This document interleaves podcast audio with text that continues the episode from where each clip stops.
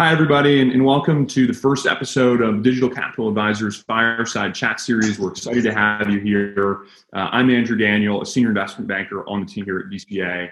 For those of you that don't know, Digital Capital Advisors is a global technology investment bank. We've got offices in New York, Berlin, and San Francisco. Uh, we're actually celebrating our 10 year anniversary coming up in September here. Um, we're excited for the Fireside Chat series that will feature about hour long conversations with really world class founders, CEOs, and entrepreneurs, uh, talking about their stories, telling us about their businesses, and ultimately sharing their perspective on the markets that they operate in.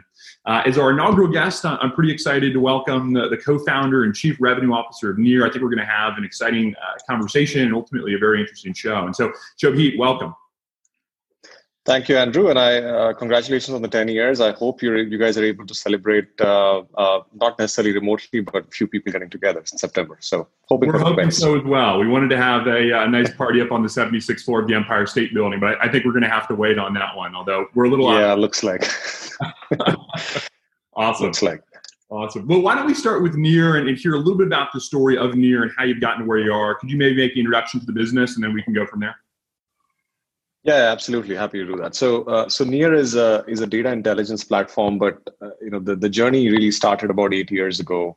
Um, the the the basic premise of uh, of uh, you know the the the idea of Near was always that you know, as the whole world moves towards um, increasingly the post PC uh, device ecosystem, which is dominated by smartphones, but uh, but not just restricted to smartphones. It's now you know you have tablets, you have wearables the whole IoT ecosystem. Um, it's it's capturing tremendous amounts of uh, of user data, and uh, and there are obviously the privacy and regula- regulatory uh, uh implications of that, which uh, which I'm sure we're going to touch upon.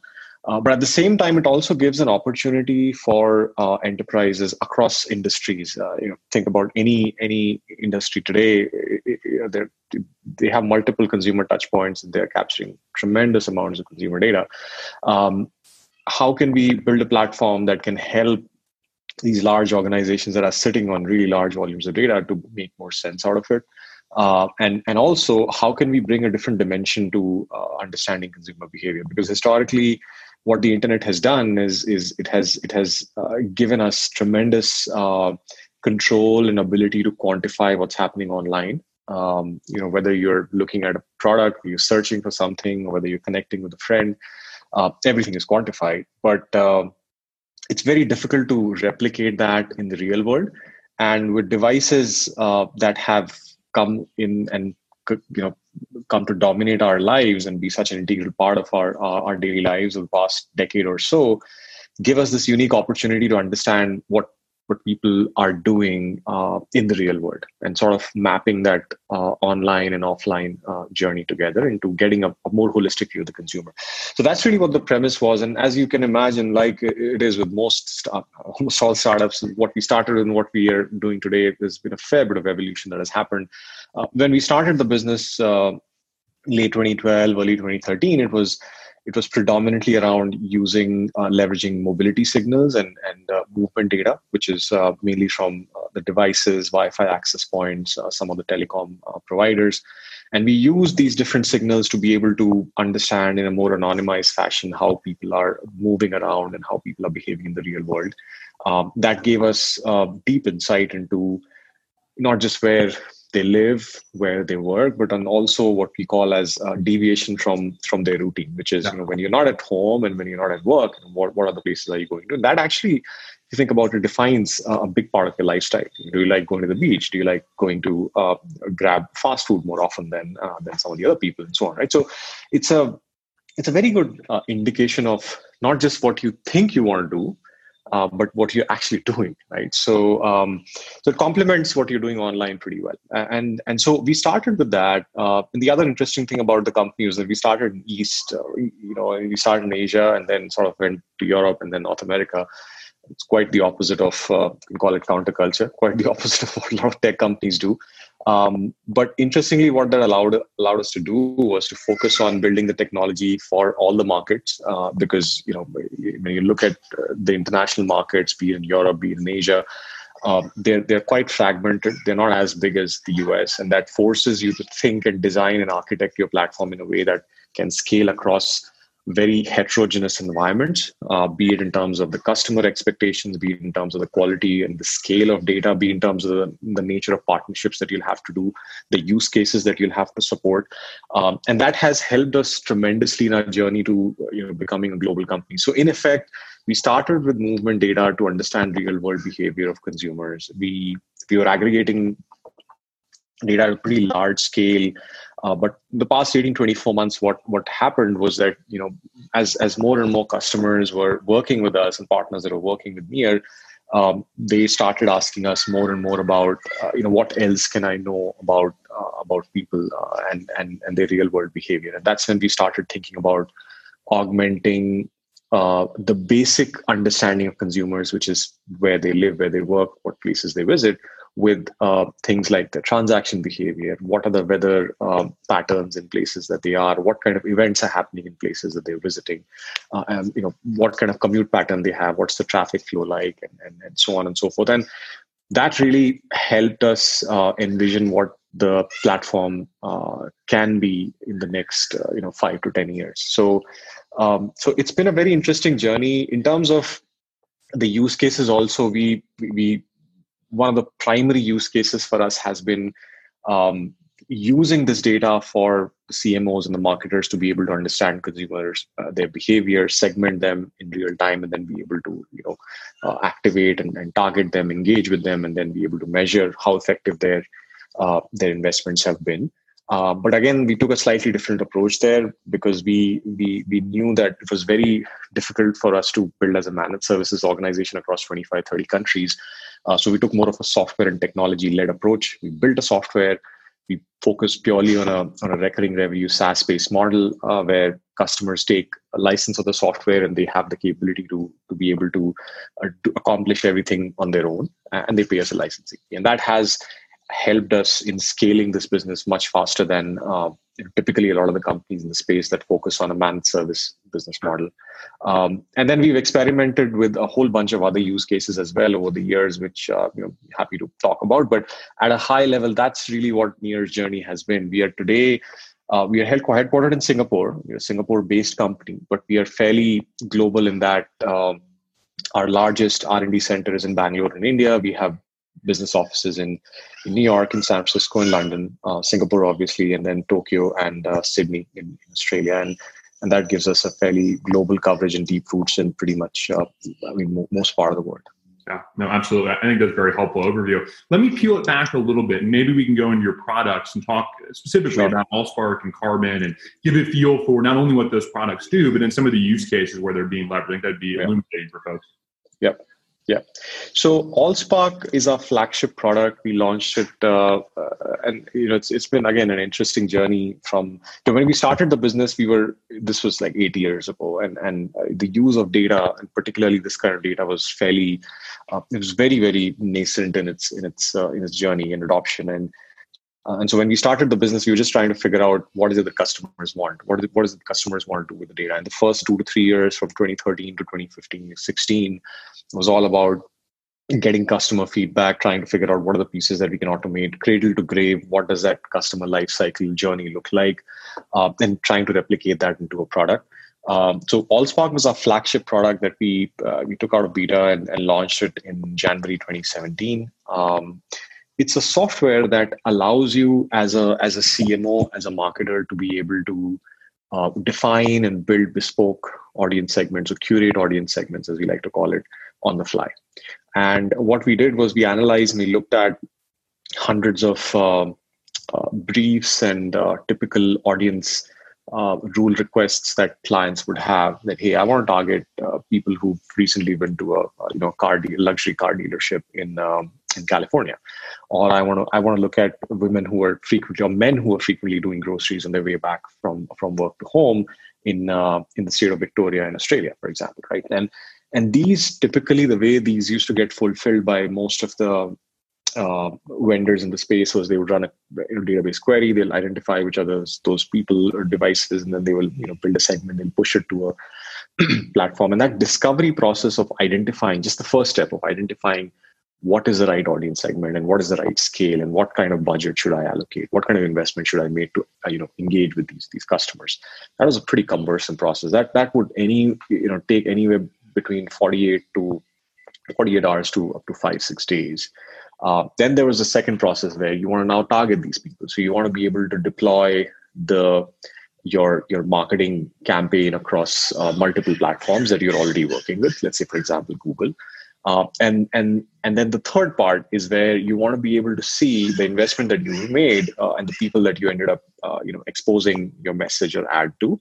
How many of them ended up doing something about it? Uh, and how did that impact their behavior? So did people look at that message and say i want to go to the store right now or did they say okay i've registered it. I'm not going to go now. I'll probably do it next week or they end up going to a competitor store right? So we being able to close that loop in the real world in terms of you know store walk-ins and offline fulfillment is the third part. And so when we started thinking about allspark it was all about how can we automate this whole life cycle cradle to grave um, and do it in a manner that's software led software and data driven and at the same time one of the things that we learned while building the product was that we, when we started, we were building what we would call a typical B2B product. Um, and typical B2B products are ones that require a two, three day, four day training session um, and uh, you know people need to uh, go through a bit of a certification module. And then once they've done that then they are defined as as admin or power users. Yeah. Uh, whereas if you, if you think about b2c products you know think about the latest app that you would have downloaded you don't need a tutorial for that right? I mean it's just a few um, nuggets of information that come which you can also skip because they're pretty obvious but they're just highlighting it anyway. And you're on the go um, so when we were building the product, one of the things that um, that we wanted to do, and you know, Anil, who's who's uh, who's the founder and he's the CEO, and he's he's a great design guy. And when we were thinking about how do we make this, the first iteration of the product was more B two B. We looked at it. Uh, customers liked it, by the way, but we were not happy with it because we felt that it, this would require there's a bit of friction uh, right in the beginning, which is you know training and, and and certification and all that. And while a lot of customers are used to it, we wanted to move to a slightly different experience, which was more B2C. Like, how can we create an app or, a, or an experience where they just log in and they somehow intuitively know what to do? Right. And so that's when uh, this idea of having a text box came in. You know, you don't have to go look for uh, the right data sets by doing drop down or any of that and then sort of putting everything together and trying to wait for the data to show up in in an s3 bucket he said hey let's just type in the query. We we will take care of it. So if you want to look at women who've been to whole foods in california or or uh, students who were seen at mcdonald's for breakfast in singapore last weekend just type it. And when you type it the, the natural language processor is going to fetch it's going to parse it's going to identify the relevant lexicons. It'll create a uh, an audience builder for you with default just based on uh, the, the language that you've uh, uh typed in and then you can you can tweak it. So you can go from there. But it's it's pretty obvious to you uh, in terms of what is it that you want to do. And that was that that took us that set us back in terms of timeline by easily by 9 to 12 months. It took us longer than we would have liked. Yeah. but that paid off significantly because what that did was obviously from an operational standpoint it reduced the dependence on having a very large onboarding team or a very elaborate plan and the friction. But it also just helped us um, uh, you know differentiate the product significantly significantly from the crowd. Uh, when they would look at AllSpark, they would say, I have, we haven't seen anything like this before because you're used to a certain kind of experience when it comes to B2B. This is very different. Um, so that product has been in, in, in the market for four years. Um, it's live in 24 countries today. Um, you know, it's, it's used by uh, CMOs, by advertising agencies, marketing service providers, uh, and they use it to be able to build bespoke segments of people based on offline behavior and uh, and then deploy it on a platform of their choice. So for example if you want if you're you know rolling out if you're, if you're launching a, an electric vehicle um, and you want to look at people not just who who liked tesla on social media platform or who searched for tesla um, but people who actually went to uh, a tesla dealership uh, for a test drive because that's a you know stronger intent. And so uh, so and then you can identify that segment and then you know target them through youtube on, on google for example right so so that's where it sits as a complementary layer of intelligence with the very robust set of tools on top of your existing platforms and that's where the friction was reduced significantly Um, so that's the first product. Uh, the second product, Carbon, is is more recent. It's just 12 months in in, in business, and and that was born out of again customers who were using Allspark. They said this is a great product in the context of uh, identifying the relevant audience and then activating them, um, and then being able to measure the efficacy of our investments. But uh, you know, we have a lot of decisioning to do before and after that as well. Right? Yeah. So if I'm if I'm a retailer or an FMCG uh, company, I how do I even know that this is the right audience I want to target? Um, if if I am a bank and uh, I want to be able to, you know, sell a home loan product, how do I figure out who are the people who are looking for uh, one who are looking to buy a house, and two who would be in the need for uh, for a home loan product? right? Um, so there's a lot of decisioning that was happening pre and post, which a lot of customers said that this particular product does not solve for, and hence we would love to be able to access uh, the underlying data and the APIs to be able to get a much better understanding of, of consumers. And one way I, I, I, like to explain this is is that you know if you think about any any uh, you think about a retailer, you think about e-commerce, uh, bank, a media company they have a really good understanding of what their customers do when they are when they are in their environment. So if you're an e-commerce app, you know what customers are doing on the app. Um, when you're a news site, you know what customers are doing when they're online reading news articles.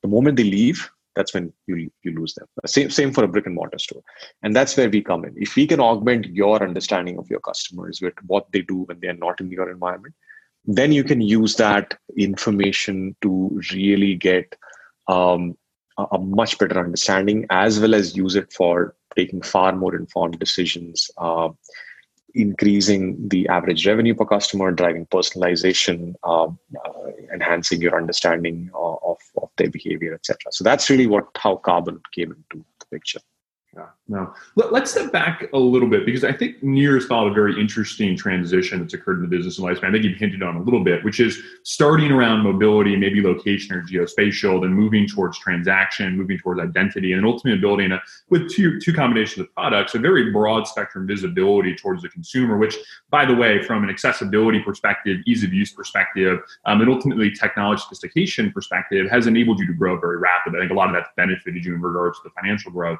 and so so I'd be curious as we kind of break those pieces apart, how you think about um, each of those, right? Location intelligence, some of the new data sets, whether it's transactional identity, and then ultimately where we're headed. And so maybe we can start in, in location and geospatial and how you think about the role of location geospatial data relative to targeting efforts.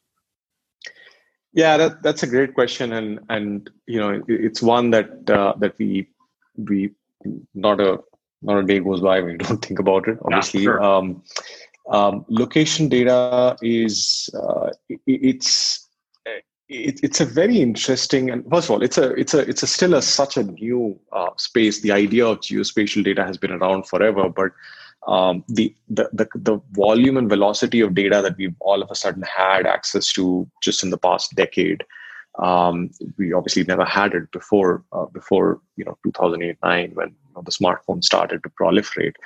Um, so the space is still in that sense fairly new. And and one of the things that um, a lot of a lot of people don't realize is that even though you've had this whole uh, geospatial uh, industry for you know decades, uh, and you've you've had these companies that have done extremely well, and, and they continue to most of those platforms are not designed to handle the, the volume and velocity of data that we are seeing today.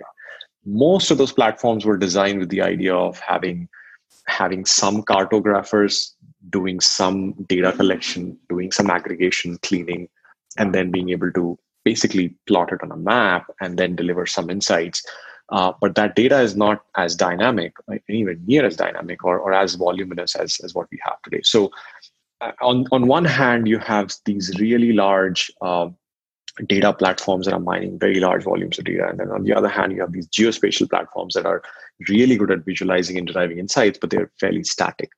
And uh, location and true location intelligence platforms are the ones that sort of are at the intersection of the two, in, in our view, where you're not just uh, you're not just analyzing very large volumes of data, you're applying machine learning and AI to be able to make sense of it. But you're also being able to you have the capability of bringing the best of the geo the traditional geospatial world to be able to uh, give a visualization layer that helps them bring that data to life that helps them derive the insights.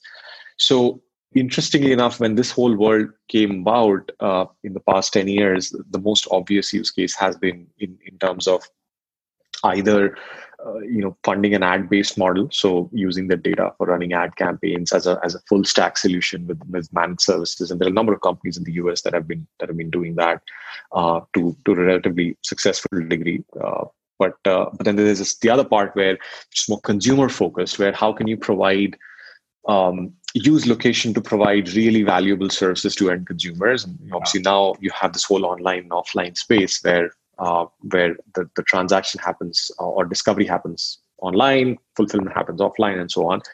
And whether it's ride sharing, grocery delivery, uh, food delivery, social networking, etc. Sure.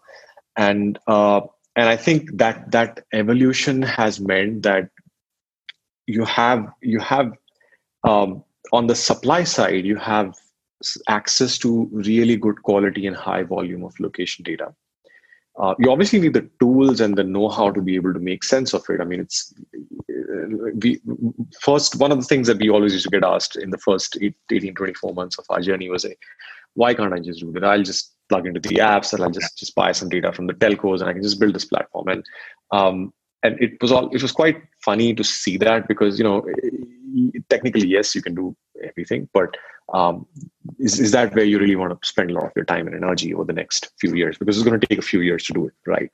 Uh, or do you want to just you know work with someone like us who who's been doing this for for years and uh, and are experts in this? So there is a lot of tool set and investment that you need to do. You need to understand not just where the person is but what that place is is you know is this an office? Is it a residential area? Is this a hospital? And then you need to be able to plug in a lot of gaps because this data is still quite noisy. If you're privacy compliant, if you're worried about getting using data only that comes with consent from the end user, you're not going to get a whole lot of data. You will get some data, and then you have a lot of uh, gaps. That's where data science and machine learning comes in. Um, so, so while on the supply side, there's been accessibility, data has been increasing. Obviously, with the proliferation of cloud and computing costs going down, uh, it's given us uh, and a lot of companies the opportunity to maximize what you can get out of it. On the demand side though it's a very different story. So advertising marketing as a as a business model is more conventional and i think it was it was uh, the idea of understanding consumer behavior based on the real world signals uh, is something that was embraced fairly quickly by by marketers. But when you think about some of the other use cases uh, you know be it hedge funds using it to generate alpha, which I'm sure you'll be very familiar with. Um, being able to use this for smart city development, urban development, infrastructure planning, um, being able to use this for site selection. Where should, as a retailer, I op- should I open my next store? Whenever it came to uh, someone getting access to uh, sort of uh, refined but still data feeds, rather than a full-fledged workflow product software. Uh, and they had to really wrangle with the data and then be able to generate their own insights and then be able to fill it in their in their own custom stack or workflow or data lake or what, have you derive the recommendations and act on it. So as a retailer if i give you all this data say this is this is all the data i have about your stores about your competitor stores people who are going there their behavior um, in, in an ideal world you should be able to use it to decide okay this these are the five places where i should be opening my next stores. Um, but the challenges there are significant in that one, most of uh, these traditional um, offline first companies, I was I would call them, uh, don't have uh, the the the technical jobs or or the the data science teams or the data engineering infrastructure to be able to you know deal. This is not data that you get in a CSV and some yeah. analysts can can run pivot tables on, right? Um, and then the second challenge is even if you do have that, have you dealt with this kind of data before, and and how do you use this, and what kind of decisions do you think you can take with this kind of data? Yeah. And so that that category where uh, you are using this data to solve a lot of different kinds of problems. I think that is still in in its infancy. And and that to us is an area where we feel there are tremendous opportunities. Interestingly enough as unfortunate as this pandemic is this has also uh, you know given you uh, given everyone a clear sense of what role mobility data can play yeah. in being able to understand in this new setting and now it is a setting it's not a story anymore. It was a story two months back now it's a setting into or, or a backdrop for every every story. Um, so in this new backdrop uh, what's the behavior of, of, of your customers? If you're if you're a retailer where people are coming to shop frequently or to come and do groceries um, how do you know out of those 100 people who just come on a, on a regular uh, week weekend how do you know how many of those 100 people are actually willing to come back now that the lockdown has been relaxed? Uh, and how many of them are not going to come? They will just stay at home. They're not going to take any risks so on that spectrum of risk takers risk averse and then people who some who are somewhere in the in the middle and balancers uh, how, where are your customers? And and probably the most compelling signal signal that you need to look at is what is their behavior you know how how are they moving around outside of the house? Are they leaving the house at all? If they're not then as as um, as a grocery retailer you need to think about how what messaging you want to drive to them. They're not going to leave so you might as well draw, drive them to your to your e-commerce app. Uh, whereas if there are people who are leaving or going out and about you you can drive them to your store but then you probably want to educate them about you know social distancing sanitization and so on and so forth right? So so covid has actually brought to the fore the the capability of or the value of mobility data and location data and the role it can play in uh, i mean just give you an example but you know think about hotspots or or uh, how strictly quarantines are being followed in certain areas which are which are you know the red zones if you can call it that or um, potential risks of spreading. We've, we've seen uh, a lot of instances where you know, unfortunately, this has happened where you have a lot of people gathering, and then there's a super spreader, and then they just yeah. go all over. And how do you do contact tracing, right? So, in all of those areas, uh, location data, movement data can play a significant role. And and what that has also done is it actually expedited or or accelerated uh, forced governments to also really think about how they can embrace technology and data much faster in making decisions, which probably would have taken much longer, but but now we are seeing that happen much faster. Yeah, yeah. I think from the banking perspective, we see it quite similarly, right? There's really been an evolution in geospatial and location intelligence from two separate camps. I think I think you've hinted at. And on one side, you, I'll start with where you ended, which is on the demand side of things, in the advertising world, you have these companies that have been built mainly to leverage fairly commoditized location intelligence data into ultimately advertising solutions, right, for targeting purposes. That comes in a variety of linguistic forms. You hear a lot of different marketing message around it, but the reality is that it's fairly commoditized, right? I think one of the things that buyers really struggle with on that side is why do I need to go own that business, right? If I'm going to go spend 50 million or 100 million or 200 million to go buy somebody, am I better off spending that money internally and building something that's exactly what I need, knowing there's a time gap there, but what is the buy versus build analysis? And so I think there's a lot of companies that fit in that category that have not built SaaS platforms, right? They've built programmatic businesses yep. really, and are now getting some margin on top of what you get in a standard um, kind of DS yep. setting because they're they're layering in some kind of targeting, which is great. But is that a sustainable market position? And I think the second wave of development was really geospatial intelligence, it's typically labeled, but it's the platform players, right? And it's saying, well, yes, we might pull from data exchanges, right, and have access to fairly commoditized data to some extent. What we're doing that's different is we're deriving actionable insight on top of that data. And so they're yeah. taking that location intelligence data um, from a variety of sources, embedding it into a single platform, and then figuring out how do we not sell this as a programmatic solution, right? Knowing because the economics and valuation are pretty different but instead yep. sell it as a SaaS solution and ultimately try to build something that a user wants to go use with a lot of value laid over the data source that it's really difficult for them to go say, I'm going to go build it internally. And I think the evolution that's happened is emerged two separate groups of businesses where you know one set has done much better than the other. Uh, I think the folks who have built platform first, where ultimately somebody's paying SaaS tools to go to ultimately use yep. a platform, are doing much better. And I think what we've also seen, and, and COVID, I think, has helped to accelerate this as well, not only has digital adoption enhanced, right? This is a, a sector that the data has been around for probably 10 years, right? Maybe 12 years, maybe you want to trace back to the beginning of the yep. smartphone, as you hinted at. But adoption from customers, I think, is much newer, right? If you look at where customers in aggregate really understand this, it's relatively new. I mean, you're talking the last five years. And so there's still a lift to happen where customers say, I absolutely need these targeting capabilities. And I think we're getting closer to that. And I think COVID helps to ultimately accelerate that adoption, right? And make people say, you know, we're trying to deal with the online right now, right? And we're getting, if we're a retailer, we're getting a lot more effort spent into our e-commerce. We're getting used to that data and what that feel looks like.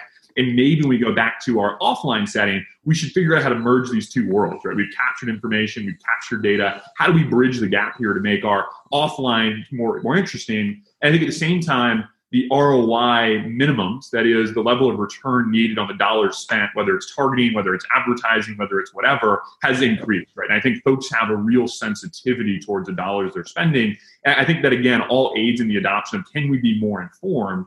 And I think what's more interesting is we, we haven't just stopped at kind of geospatial mobility location intelligence. There's a lot more now being built in.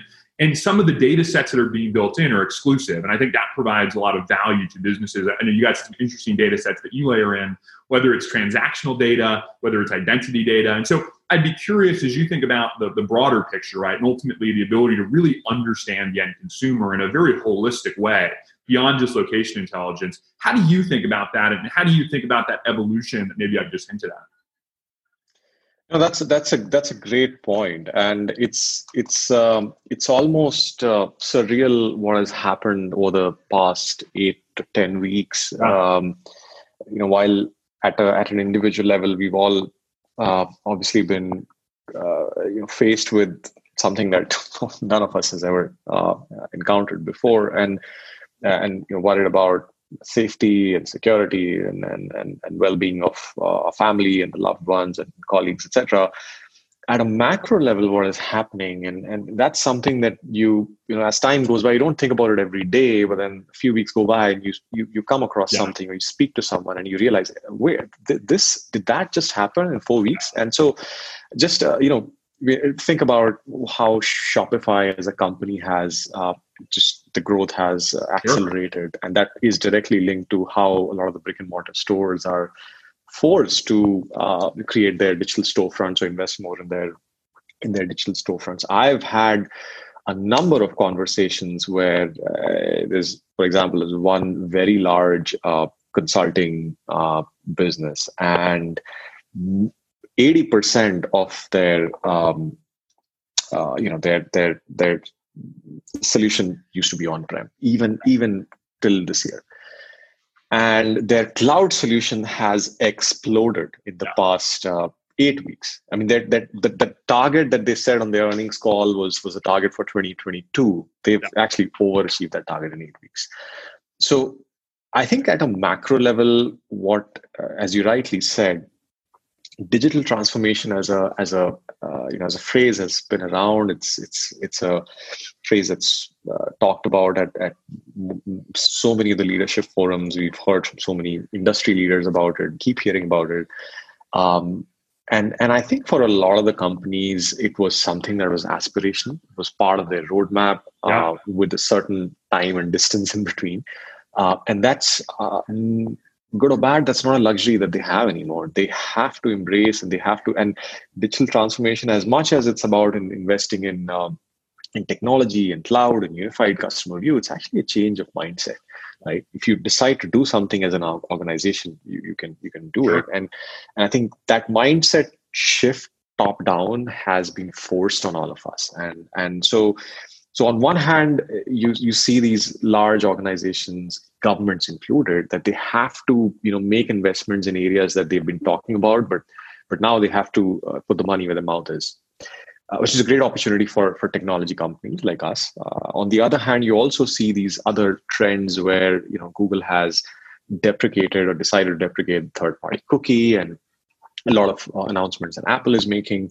And so you know that uh, companies will have to rethink and reimagine how they understand, identify, and understand consumers. And then obviously there's the privacy laws, which are calling everything as personal information. So you need to have a basic consent framework in place without which you just can't operate without which you just can't index any information at an individual consumer level so and then obviously with, with covid all of this happening i think it's it's it's all coming to a point where um, there are these different um, uh, major trends that are coming together, and it's it's going to be a, a really really interesting uh, decade in, in front of us. Um, in fact, I feel that a lot of the things that were going to happen in the next five to ten years, you know, have they'll get acceleration in a matter of next six to 12 months which is a huge opportunity so i think you know the point that you're mentioning around how um, location data and movement data has been such an integral part of uh, understanding consumer behavior, and we've been focused on that. Data has always been there.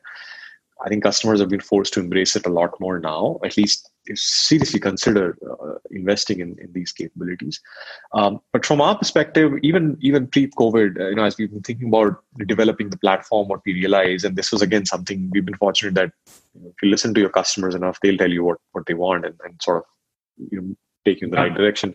Um, and we always knew that this is a great fundamental layer for us to build the platform on top of, but we shouldn't stop at this because uh, as as the world gets more uh, digitized and consumer experience becomes more fragmented across different uh, channels and screens, uh, you have uh, not just the offline companies going online, you also have online companies that are investing in offline presence as a more concept or experience store or offline fulfillment, even if the discovery yeah. is happening online. And and so it becomes even more important for uh, for for organizations to invest in one understanding of getting a more persistent identity of, of, of their customers yeah. and secondly being able to then uh, create their own uh, data capability where they can augment and not just deal with their own first party data but also be able to invest in second and third party data to get a far more holistic view of of, uh, of their customers and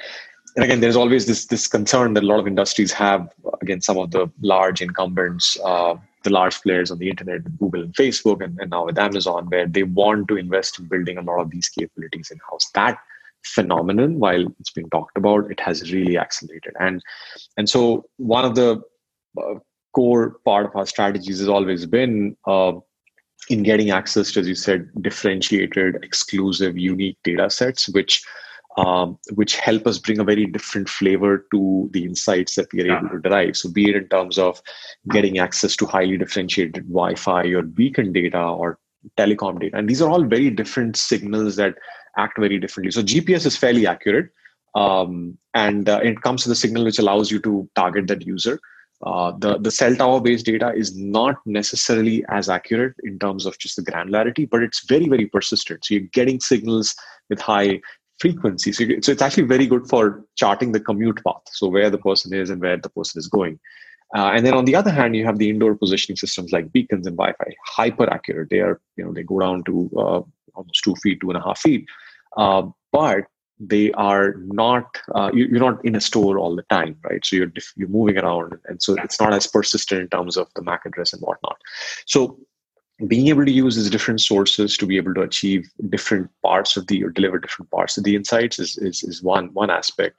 And then being able to augment that with uh, what are the areas where customers are uh, spending their money? So what product categories they're spending on um, online as well as offline. What kind of content are they consuming online? So you've had differentiated unique um, value exchange partnerships with some of the largest media companies, app companies, which give us signals around uh, what kind of apps people have on the phone, uh, what kind of content they're consuming, down to the you know, content category, uh, and then being able to look at a whole bunch of other signals, which which then tend to be very enterprise specific. So, uh, for example, a lot of the customers want to be able to uh, marry our data, for example uh, of the banks want to be able to marry our data with uh, with their financial financial transaction data to be able to build uh, more robust profiles. Again, the, the, the home loan product that I was talking about, where where do people live in a certain neighborhood? How many of them are looking to buy a house? Uh, are they looking to buy a house in an area where there is a significant delta in the home price of where they live versus where they're looking for a house? Primary targets for the home loan product. So that's when it becomes really really interesting and and you can take it in very different directions and, and one of the areas where we've been investing significantly is being able to modularize the platform to the extent where one it can be easily deployed uh, for uh, in a in a private instance for the enterprise. And two it can actually handle multiple disparate kind of first party data sets on top of it. So if you have transaction data of your own you can you can uh, pull it in. If you have um, if you're a you know a company that is uh, selling insurance uh, and you work with some insurance clients and you have a certain kind of data around uh, risk profile of businesses and consumers you can load that as well. So it really is purpose built and that's the direction in which we are going where the foundation if that is robust and solid enough and and you know battle tested then you can take it to the next level where you can sort of purpose build it and and um, and make it robust enough for enterprises and for their customized use case and solutions. And that actually leads to long-term engagement and stickiness right? Because it, it's it's hard enough to to invest in a vendor as is but if you're doing it where it becomes an integral part of your infrastructure then then it just leads to um, far more stickiness. Yeah yeah. No i think that's frankly what excites me about your business right? And i think that's where the ultimate winner is is that if you can become that hub right whatever it is everyone to phrase it up but if you're that hub and you have all the data that folks are interested in from a variety of different sources you're not only just aggregating but you're cleansing it you're selecting it and you're doing yep. interesting with it, right? I think the hard part that's often not understood is, and maybe you hinted this a little bit, you can ingest the data, right? If you're an enterprise, maybe yeah. you can ingest the data if they're non-exclusive data sets, but then what do you do with it, right? And you're often left yeah. with this pile of stuff that you can't really yeah. parse very well. And so yeah. then there's value in that, but then layering on top actionable insights. And I think you're rightly pointing out that if you're then able to say, okay, we've got a database, if you will, we've got a hub here, a tool, a harbor, and now let's pull in whatever data you have, and we can line that up against yeah. what we have and really expand the visibility and do that in a SaaS setting, right? In a really easy to use yep. platform. It doesn't require a whole lot of services, doesn't require a whole lot of integration effort, right? It's seamless. That's a really valuable market position to have. And I think that's where many platforms aren't at yet, right? I think a lot of folks are still struggling. And again, as I think about the future winner, I think it definitely comes from the side that's doing this as SaaS, right? It's not going to come from the side that's doing this as a pure programmatic targeting business. But I think yep. there's still a very significant technology gap in aggregate from players that are doing in SaaS right now and where we need to get to. I think you guys are pretty far along and certainly at the front of that evolution. And I think that's a very exciting place to be. And I think what that ends up describing, right, and we talk about this sometimes through a, a CDP language, as we talk about it through an identity yep. graph, as we talk about it, whatever but you end up with a central vehicle that ultimately you can build whatever you'd like against, right? And whether that's targeting, whether that's uh, trying to understand your consumer and doing customer help, whether that's trying to make suggestions of products, whatever. If you have that central hub in the infrastructure that exists, it doesn't necessarily matter what you label it. That's a really valuable thing to go on. Yeah, yeah.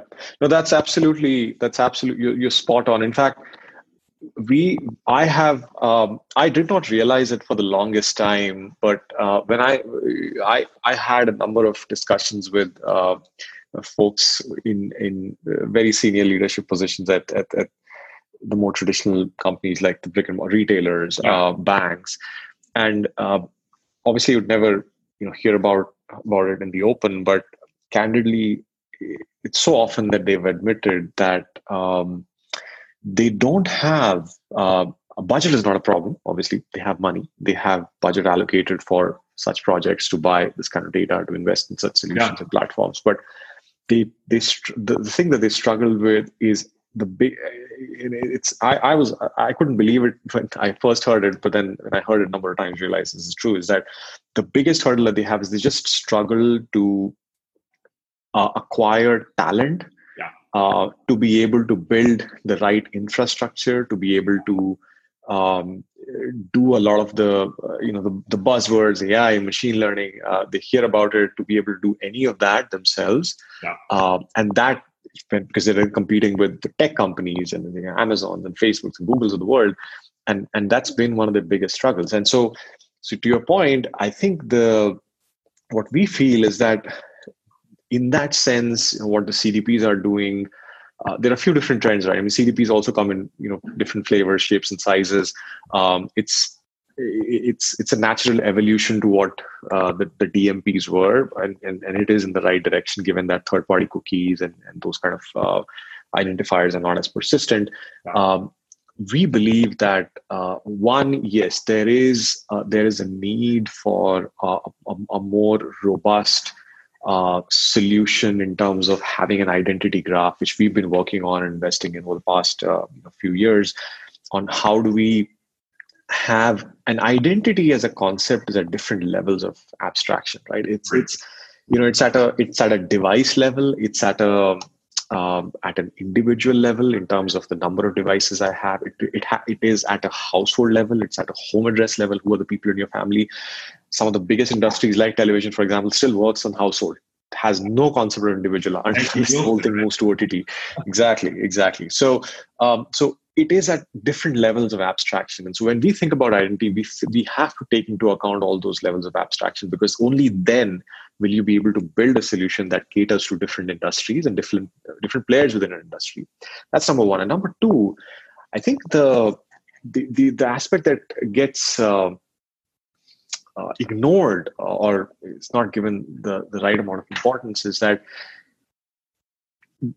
a lot of companies think about identity as as as this this single repository and you guys have to you know ping my server yeah. and, and, you have to subscribe to my my identity uh, uh, id and, and, use it. In our view i think a lot of it is going to get democratized and decentralized over the, over the next five to ten years tremendously decentralized and i think that's when the real value and power of uh, this this you know consumer identity and understanding consumer behavior will really get unleashed when a lot of the control in terms of using it, wrangling the data, disseminating it, activating against it, generating insights lies with the enterprise. Because our experience has been that the way a bank wants to use this data versus the way a retailer wants to use this data versus the way uh, a grocery delivery com- company wants to use this data. There's a world of difference. It's yeah. unbelievable how different they are, and not just in terms of how they want to use the data, but also in in, in terms of just the, the, the their own level of sophistication. A mobile first company thinks about and moves on these projects very differently from let's say a bank also given the regulatory uh, challenges with that so uh, so you're right i think this is going to be this is a very integral part of our focus going forward because we feel that that is uh, it's not our core business, but it's something that really underpins and brings all the value of the platform and the data that we collected to life. Yeah, 100%. And again, I think our hope is that COVID 19 helps to aid in the transformation that needs to occur at some of these different use cases. And I think the reality is that each company is its own battle, and you have to understand the level of sophistication they have but uh, for us, we think that ultimately that identity granularity is what's really important. Right? I think identity is getting this yep. buzzword now because third-party cookies disappeared. Although I think that was coming yep. for a long time, but it wasn't a surprise people in the industry. But a lot of people who weren't in the industry were surprised by that. So device ID is being thrown around a lot, identities being thrown around yep. a lot. Nobody really understands sometimes what it is they're saying. If you go speak to the operators, though, I think it's really about the granularity of identity. And then the, the thing that I think ultimately creates the winning platform is there is a near term opportunity for those that have a technological advantage right now to be embedded in the fabric of the customer, right? And ultimately become yeah. a partner, but do so in a way that isn't really resource intensive. I think that's where many people fail and done this in the past. They've built services businesses, right? Where they come in and, and some of the consultancies get teased for this and they build their tech, maybe whoever. Implementa- implementation fee of yeah, exactly. $200,000. It's really that they're building services businesses and, and maybe they yeah. build fast at the end but there's this huge lift and so when you think about trying to grow a business 50 100 200% it's really hard to do that right you just can't do it at scale yeah. and so that i think is the variable that needs to be fixed and again i think you guys are on the forefront of this can you not only build something so robust that it gets you the granularity of insight ultimately and is capable across a really broad array of sectors right and provenly so but then do that integration in a light way whether it's api connection whether it's something yeah. that's just light and that way, you truly don't have that giant friction point, which I think exists in customer onboarding. You have rapid customer onboarding. Ideally, in your case, yeah. have built solutions anyway that feel easy to use and intuitive. So yep. you can train somebody for two weeks. And then you have an advantage, right? And if you can go do that geographically in a diversified way, if you can go do that in sector diversity and build out that fabric position, it's really difficult to uproot you, right? At the end of the day, it becomes very difficult to pull that business out of where it is. Um, and that ultimately you have a sustained advantage for quite some time, knowing that you have to continue to innovate. Because I agree with you. As I look at some of the data sets that are exclusive today, as the number of parties that increase that want that data set and they realize how much more they can charge for it, we're going to see a, a democratization yeah. of, of, essentially all yeah. data, right? And there'll always be a couple data points that are exclusive yeah. for a while, but it's not sustainable, at least for long. Uh, and so to me, I guess it's that platform that ends up at the fabric, and then most importantly, generates really significant value add beyond just being a data consolidator, right? And that's sometimes insights, it's sometimes something else. But we, it seems to me that whatever that answer is, right, is more of a smart hub than anything else. And I don't know if we have a great indicator of what that is. I don't think it's a CDP by definition. I don't think it's an entity graph by definition. I think it's something else that we're, we're ultimately evolving into to fill that hole. Yeah, that's that's um, that's a not even a million dollar. That's a that's yeah, a, exactly. a few billion dollars worth of question. Um, the way the way we think about it, it's it's very difficult to answer. You can only hypothesize and, and then you know build a strong point of view over a period of time, and then just execute on that, and then uh, be flexible enough to be able to maneuver if you know what you bet on hasn't really gone down as planned. Um, but uh, you know, we, we say you, you're right in that um, when we are talking to uh, organizations, they are they are now uh, the the conversation you know two years three years back was when cloud had started you know proliferating like crazy uh, with you know obviously microsoft uh, and aws taking charge and google joining the fray. Um, it was always let me do it one one one layer at a time. I, will I'll figure out my cloud infra. I'm then going to figure out what my data strategy should be and, and how do i go about it. What are the vendors i get what should be the identity graph that should look like uh, and by the way, this is not execution. It's just it's still it's still it's still uh, you know part of the roadmap of three or five year plan. Yeah. And then I think about what are the uh, products or or the presentation layer on top, or what are the insights that I want to derive? How do I want to use this data? And, and yeah. so, on and so it was always this: I do one thing first. Like give me six months, twelve months. I'll do this. I'll do. I'll get Azure. I'll get AWS, GCP. Then I go to the next project, and then happens in 2019, and then the next one happens in 2021. Yeah I think increasingly organizations are realizing one, obviously, the setting that we have today, they're forced to think uh, uh, in a very different manner. Uh, they don't have time, they're pressed for time, and, and, and even in some cases, budgets. Um, and, and secondly, increasingly, it's becoming a conversation of hey, let's not look, these are not completely disconnected projects. Yeah. One will have an impact on the other. And so now it's becoming a conversation of, hey, not just the infra, but the infra has to be that decision has to come from my uh, thinking and planning on what what that data lake looks like. What is my identity uh, graph strategy? How do i get a 360 view of consumer? What kind of data sets do i want to invest in? What kind of use cases do i want to drive? Is it personalization? Is it is it better marketing messaging? Is it to be able to do site selection better capex investment decisions you know generating alpha what is it that i want to do with this? Yeah. and i need to think top uh, you know bottoms up before I take that first decision. And I think that's a very, very significant change. We are seeing this, you know, when we talk to the, the usual, uh, you know, cloud uh, companies. We work with some of them fairly closely, and we are seeing that they're seeing that as well. That they, this, this, this has meant that all these various ecosystem players in, in the value chain have to work more closely together.